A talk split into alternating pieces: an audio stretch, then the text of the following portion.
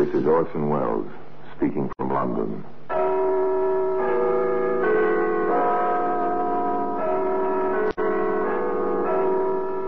From the Black Museum, a repository of death. Yes, here in a grim stone structure on the Thames, which houses Scotland Yard, is a warehouse of homicide. Here, everyday objects a silk scarf, a length of twine, a child's toy, all are touched by murder.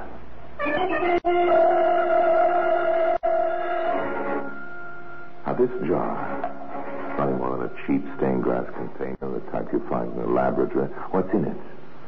A colorless fluid. Water, perhaps? A cleaning spirit? No. Acid. Was just the thing to decompose a body without leaving any traces. Exactly, Sergeant. You'd better take a sample of it. Very well, Inspector.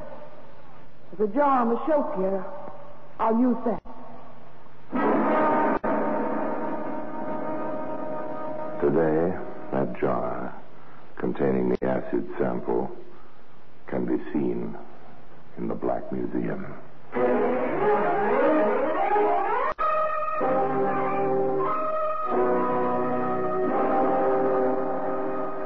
the annals of the Criminal Investigation Department of the London Police, we bring you the dramatic stories of the crimes recorded by the objects in Scotland Yard's Gallery of Death, the Black Museum.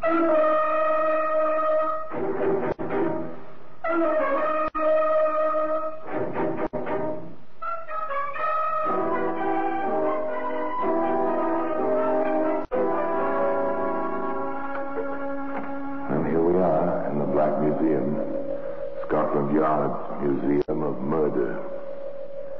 Here lies death, unseen but ever present, uncatalogued but orderly, enveloping the shadows, papering the walls, carpeting the floor.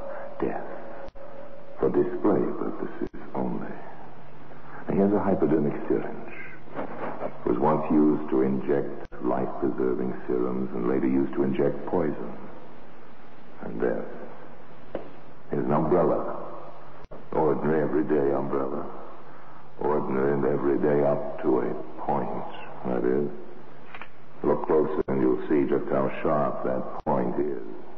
Just how lethal a sword stick can be as a weapon of murder. Now, here we are. Here's the acid jar, sealed and somber looking in its place on the shelf. Once this jar rested on another shelf, a workshop shelf in Crawley. Uh, but let's not anticipate. Let's begin our story at its beginning. Not on the shelf of a workshop in Crawley, but in the dining room of a hotel in Kensington. Dinner time. One corner of the room, at a table set for two, sits an attractive, fashionably dressed woman. She's joined by another equally as attractive and equally fashionably dressed. Agnes. Oh, Lenny. I'd almost given you up for lost.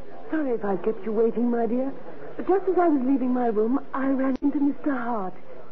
He's such a lovely man. I simply couldn't resist stopping to have a few words with him. Mr. Hart? The nice-looking one I pointed out to you at lunchtime. Oh, yes, of course. He really is the sweetest thing. And so friendly. I thought he looked rather intriguing. You must introduce us. I will, my dear. And sooner than you think. I've asked him to join us when he comes down. You don't mind, I hope. Oh, the contrary. I'm so glad. I know you'll like him. Isn't that him coming in now? So it is. Over here, Mr. Hart. Ah. Oh, forgive me for keeping you so long, Mrs. Regan. I had a little bother with my necktie. Oh, please don't apologize. I only just arrived this minute myself. Oh, I'd like you to meet a very dear friend of mine, Mrs. Lansbury. Agnes, Mr. Hart. How do you do, Mr. Hart? Delighted, Mrs. Lansbury. I do hope I'm not intruding. Oh, a perfectly horrible sort. Of course you're not, Mr. Hart. Do sit down. No, you're very kind. What a thorough gentleman he was. And so amusing. So very, very amusing. oh, Mr. Hart, I do declare, it's a long time since I've laughed so much or enjoyed a meal so much. Oh, save the latter compliment for the hotel cook, Mrs. Regan. and now I really must ask that you excuse me. So soon? You won't take coffee with us? Oh, much as I'd like to, Mrs. Regan, I'm afraid not. I have some rather pressing business to attend to this evening. Business that won't wait, uh, even for coffee. Some other time, perhaps. Oh, we'll hold you to that, you know. Oh, please do, Mrs. Lansbury. Please do. The two ladies, who were both widows, chatted on till late that evening, discussing the numerous virtues and charms of their newfound acquaintance, a topic that was continued the following morning at breakfast and then again at lunch. Will he be dining with us this evening? I'll ask him when he comes in. Don't forget. As if I could, my dear. The amiable Mr. Hart proved only too ready to accept a second dinner invitation and a third. He appeared to enjoy the two ladies' company as much as they did his. But it was upon Mrs. Regan that he centered most of his attention. I thought of taking a stroll in the country this afternoon, Mrs. Regan. You wouldn't care to join me, I suppose? Why, I'd love to, Mr. Hart. I simply adore the country. Fine. We'll start out straight after lunch. The country stroll agreed with Mrs. Regan, as proved by the healthy flush in her cheeks that evening as she sat down to dinner with Mrs. Lansbury. You're looking very radiant tonight, my dear. Oh, am I? Your afternoon jaunt with Mr. Hart appears to have brought about a most desirable effect. It was rather refreshing. He's uh, not coming down this evening? He has another business engage- engagement. Oh. What exactly is his business, my dear? Well, I'm not sure. He never really discussed it with me. Hmm, pity. Oh, by the way, I'm off to town to do some shopping tomorrow afternoon. I thought we might go together. Oh, I'm sorry, dear, but I'm afraid I've made other arrangements. Oh? Yes, I promised to meet Mr. Hart. We're going to Crawley for the afternoon. oh. How nice for you. You don't mind? Oh, no, of course not. We can leave our trip to town to next week sometime. It makes no difference to me. No, it made no difference to Agnes Lansbury. But to Renee Ashcroft Regan, it made a great deal of difference. The difference between life and death.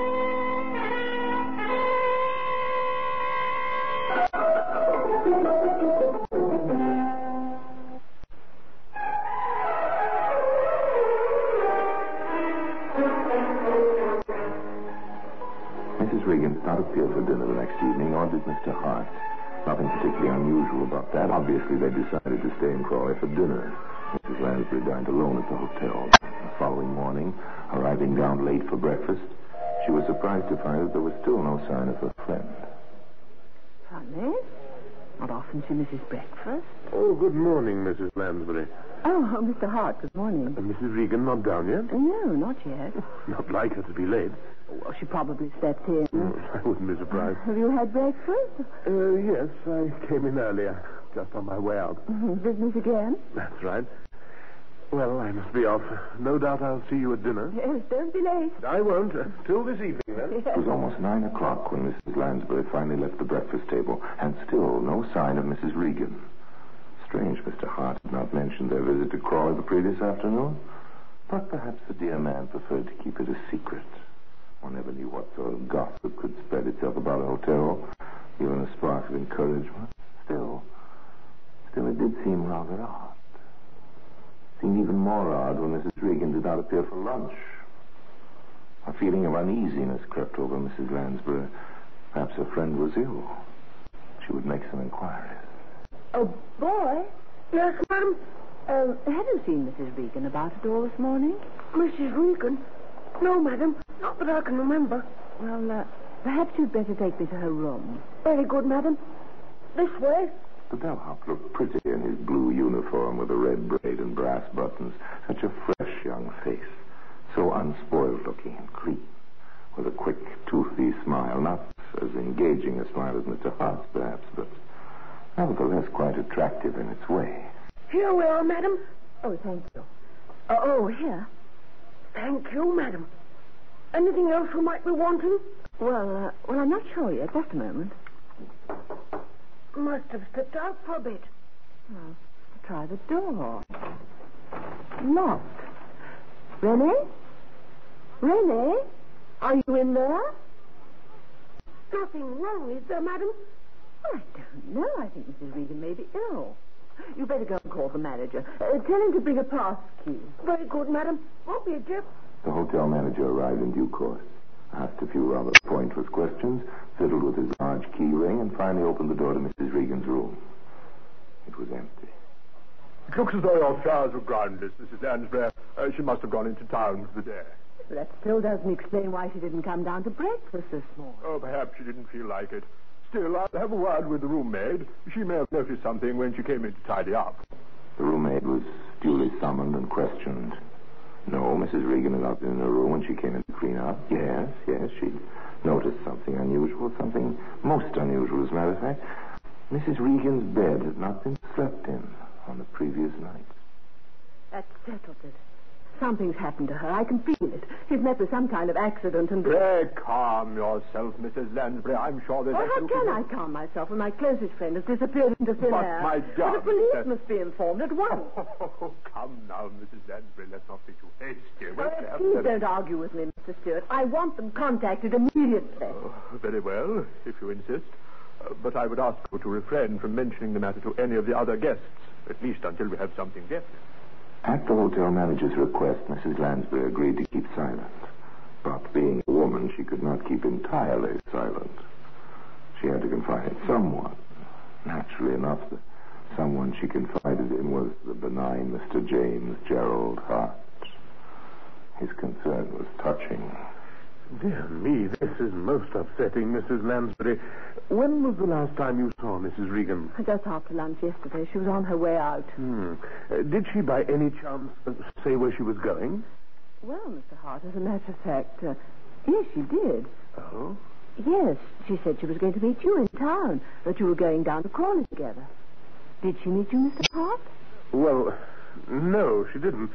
That's just what I was about to tell you. I'd arranged to meet her outside the Army and Navy Stores in Victoria Street at two o'clock. I was there on time, and I waited over an hour, but she didn't show up. Oh. Have the police been contacted? Well, yes, the hotel manager, Mr. Stewart, gave them a ring shortly after lunch. They haven't been here? Well, not that I know of. Hmm. You know, I, I rather think it might be an idea if we went round to the station and had a word with them ourselves. We may be able to, to give them some lead or other. What do you think? Oh, I think it's an excellent idea, Mr. Hart. As a matter of fact, I, I was hoping you'd suggest it. Good. We can go straight away. I- I'll get my hat and coat and join you in the lobby in ten minutes. And so it was that the disappearance of Mrs. Renee Ashcroft Regan was confirmed. Mr. Hart repeated his story of the proposed Crawley visit to the police, and that story was accepted.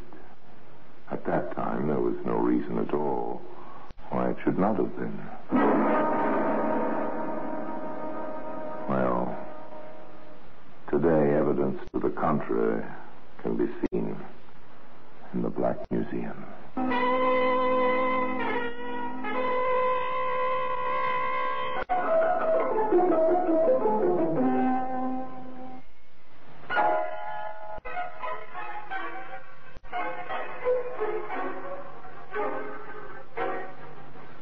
At least a dozen women are reported to the police as missing every week. Renee Ashcroft Regan was only one more female whose name and description had to be distributed to every station in the Metropolitan Police Force's area and printed in the current editions of the Police Gazette. Routine, nothing more. Steady, patient routine. At the Chelsea station, woman police sergeant Carol Henderson, whose duty it was to check through the daily records of missing persons in the area, came upon the case of Mrs. Regan and, as a routine step, paid a visit to the Kensington Hotel for a brief chat with those who had known her best. Naturally enough, the first name on her list was that of Mrs. Agnes Lansbury. Now, Mrs. Lansbury, if you could just tell me when you last saw Mrs. Regan, what she was wearing, and, and as much as you can remember of any conversation that may have passed between you on the day of her disappearance. Mrs. Lansbury could add nothing to what she had already told the police, but nevertheless was most helpful and directed Sergeant Henderson to the room of the much concerned but still charming Mr. James Gerald Hart. Do sit down, Sergeant. Thank you, Mr. Hart, but I prefer to stand when I'm on duty. It's not often one has the pleasure of meeting a lady policeman. Well. But as you wish. If you don't mind, I would. Oh, not at all. Now, uh, I understand, Mr. Hart, from what Mrs. Lansbury tells me, that you've arranged to meet Mrs. Regan on the day of her disappearance. hmm? That's correct. I was to meet her at two o'clock outside the Army and Navy stores in Victoria But Street. she didn't show up. No. How long did you wait for her, Mr. Hart? Oh, at least an hour. Close to an hour and a half, I should imagine. And then? Well, as you may know, we intended going to Crawley together. Well, when I realized she wasn't coming, I drove down alone. Oh, I see. Exactly what had you intended going to Crawley for, Mr. Hart? Well, as a matter of fact, I have an interest in the chemical factory down there. I'm what you might call a research chemist. Oh, yes? Uh, Mrs. Regan was hoping to purchase some samples of certain plastic fingernails I'm manufacturing. I see. Well, I think that's all I need from you at the present, Mr. Hart. Thank you for your time and your cooperation. No trouble at all, Sergeant. I'm most anxious to have this matter cleared up, you understand. Uh, Mrs. Regan and I were close friends, and I hate to think that anything may have happened to her.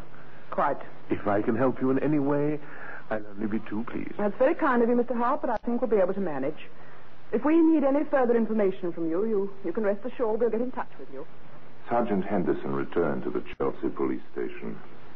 She had listened to what had seemed a straightforward story, but there was a doubt nagging at her. Hart's manner had been very obliging and polite, but there had been something about him she didn't like, something that didn't ring true.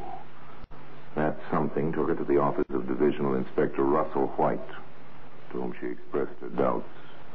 So you think it's a bit fishy, eh, Sergeant? Well, I wouldn't go so far as to say that, sir, but, well, I, I do think Hart might bear checking up on. Oh, that's good enough for me. Scotland Yard, please. Criminal Records Office. Within the hour, the checkup had been made, and the results phoned back to Chelsea. Results that stood by Sergeant Henderson's feminine intuition. According to the records, the plausible Mr. Hart had served two sentences for fraud. Well, there you have it, Sergeant. It appears he's been up twice in the past ten years. I can't say it surprises me. Perhaps not, but I wouldn't let it influence you too much. Just because a man has a record, it doesn't say he knows anything about Mrs. Regan's disappearance. That's true. I think at this stage the best thing we can do is to forget about Hart for a while and concentrate on Mrs. Regan herself. Give the newspapers a full description of her and the clothes she was last seen wearing. The usual thing. All right, I'll get onto it straight away. Thus did the story of Mrs. Renee Ashcroft Regan's disappearance receive its first coverage in the London newspapers.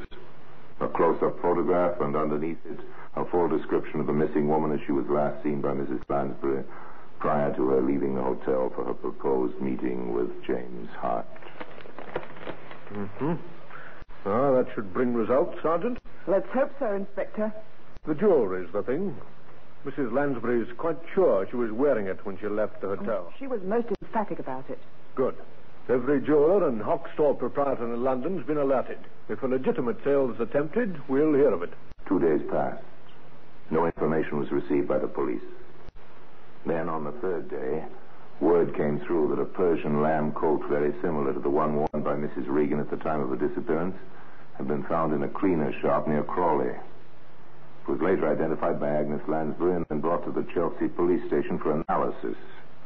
Laboratory tests, however, failed to uncover any further leads. Nothing more, Inspector? I'm afraid not. A pity it went through the wash before it was noticed. Yes. Still, I suppose we shouldn't complain. At least we know now, without a shadow of doubt, that something has happened to Mrs. Regan. Oh, and also that it happened somewhere in the vicinity of Crawley, which is where she was supposed to have been going with Hart. A further two days passed. Then came the information that Inspector White had been waiting for. A report was received that jewelry fitting the description issued by the police and newspapers had been offered for sale to the proprietor of a second-hand store in Horsham. It was also identified by Mrs. Lansbury as belonging to the missing Mrs. Regan. Proprietor, Solly Jacobs, was questioned by Inspector White. Just how long have you been holding this jewelry, Mr. Jacobs? One week tomorrow. Party brought it in just after lunch. Hmm. Well, that fits. And this party gave his name as Jones, you say? Well, here's the ticket. John Jones. You couldn't give us a description of him, I don't suppose? Well, so let me be remembering like he was uh, the short, stocky, with the dark hair and, uh, well, I'm not quite sure, but I think he had a small mustache. A small moustache. Anything else? Well, not that I can bring to mind, no. Yes. Well, it just so happens, Mr. Jacobs, I have a few photographs in my pocket of men who could fit the description you've given me. I wonder if you'll take a look at them. Well, what have I to lose? What about this one? Uh, no. This? Ah, no, there's nothing like it. Uh, how about this one? Well, Oi, that's it. You're sure of that? As sure as I'm standing here, I never forget a fight. Thank you, Mr. Jacobs. You've been very helpful. Returning to the Chelsea police station, Inspector White summoned Sergeant Henderson to his office. Bringing her up to date on his visit to Horsham, he produced the photograph that had been recognized by Jacobs. James Gerald Hart. As he was when arrested in 1939 for fraud. Hasn't changed much. Fortunately for us. Going to pull him in? All in good time. If he's done away with Mrs. Regan, as facts seem to indicate, he must have deposited her body somewhere. His chemical factory. Well, that's as good a place to start looking as any. Tell Peters and Cunningham to stand by. We'll pick up Hart on the way down. Twenty minutes later, Inspector White, accompanied by Sergeant Henderson, arrived at the Kensington Hotel and asked for Mr. Hart. That smiling gentleman, as smooth and suave as ever, came downstairs immediately, greeting the sergeant with an airy wave of his hand. Good afternoon, Sergeant. I was hoping you'd call again. Oh? Yes, yes. I've been rather anxious to hear what progress has been made in the search for Mrs. Regan. Mm, Perhaps you'd better ask Inspector White here that question. He's taken over the handling of the case. Oh, how do you do, Inspector? Mr. Hart. Before I answer your questions, Mr. Hart, I have a few I'd like you to answer for me. By all means, fire away. Sergeant Henderson tells me that you have an interest in a certain chemical factory at Crawley, That's correct. and that you arranged to take Mrs. Regan there on the afternoon of her disappearance. Yes. We'd rather like to look over this factory if it can be managed. Uh, Just routine, you understand? Of course. Any time, Inspector. Will tomorrow morning suit you? Hardly, Mr. Hart. It'll have to be this afternoon. Well, I'm not sure that that would be convenient, Inspector. You see, I, I have a business appointment in Chelsea at three, Then and then I'm afraid your business appointment will have to wait, Mr. Hart. But Inspector, Let's be on our way, shall we? I've a car waiting outside. For a fleeting second, the ever-present smile almost faded from the lips of James Hart. Then it broadened, and his perfect white teeth flashed in the sunlight streaming through a lobby window. lead on, Inspector. Little was said during the trip down to Crawley. In the back seat of the police car on either side of Hart, Inspector White and Sergeant Henderson interested themselves in the swiftly passing countryside, and in the front, Constable Rex Peters sat grimly at the wheel, and beside him, equally as grim-faced, sat Sergeant Dennis Cunningham. The silence appeared to amuse Mr. Hart, who chuckled audibly to himself more than once before remarking casually, Lovely spot, Crawley, don't you agree, Inspector? Huh? Oh, yes, yes, indeed. I've often thought how very pleasant it would be to live down here. Oh, next turning to the right, Constable. A few minutes later, the police car came to a standstill outside the Hart Chemical Factory, which proved to be little more than a glorified workshop fitted up as a laboratory. Hart remained in the car under the watchful eyes of Peters and Cunningham while the inspector and Sergeant Henderson entered the wooden building. Well, plenty of experimental equipment lying about. Nothing uh, much else as far as I can see. Well, Certainly no corpus delicti. hold on. What's in those drums over there? Looks like some kind of oil. Yes. Oil be hanged. It's acid. Drums of acid in a laboratory. Nothing very odd about that, unless. Unless that acid happens to contain the undissolved remains of a human body. Acid. Just the thing to decompose a corpse without leaving any trace. Exactly, Sergeant. But in this case, I think it may have left traces. Look, floating on the surface, Looks like a piece of bone. with particles of flesh still clinging to Oh, it. You'd better take a sample of the acid itself, siphon it out. Very well, Inspector. There's a jar on the shelf here. I'll, I'll use that. James Gerald Hart made no attempt to deny the accusation of murder that was subsequently leveled at him. On the contrary, knowing the game was up, he admitted his guilt freely, stating that he had first shot Mrs. Regan and deprived her of her clothing and jewelry, then deposited her body in the drum of acid, a sample of which today occupies this position of honor in the Black Museum.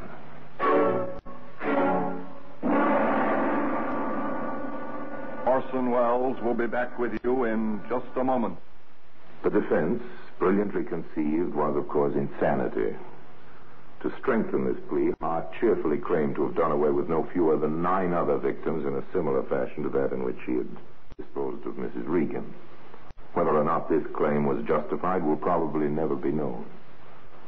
But it is an established fact that at the time of his trial, five of those he named as his victims had been missing from their homes for months.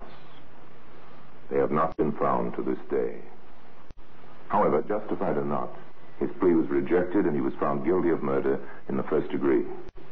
His subsequent execution relieved the world of a murder student who set up in practice before taking his diploma. For James Gerald Hart was by no means an accomplished killer. The trail he left behind him bears out that fact. Rather could he be described as a dabbler in the art of dealing death, who dabbled just once too often. And now, until we meet next time in the same place, I tell you another story about the Black Museum. I remain, as always, obediently yours.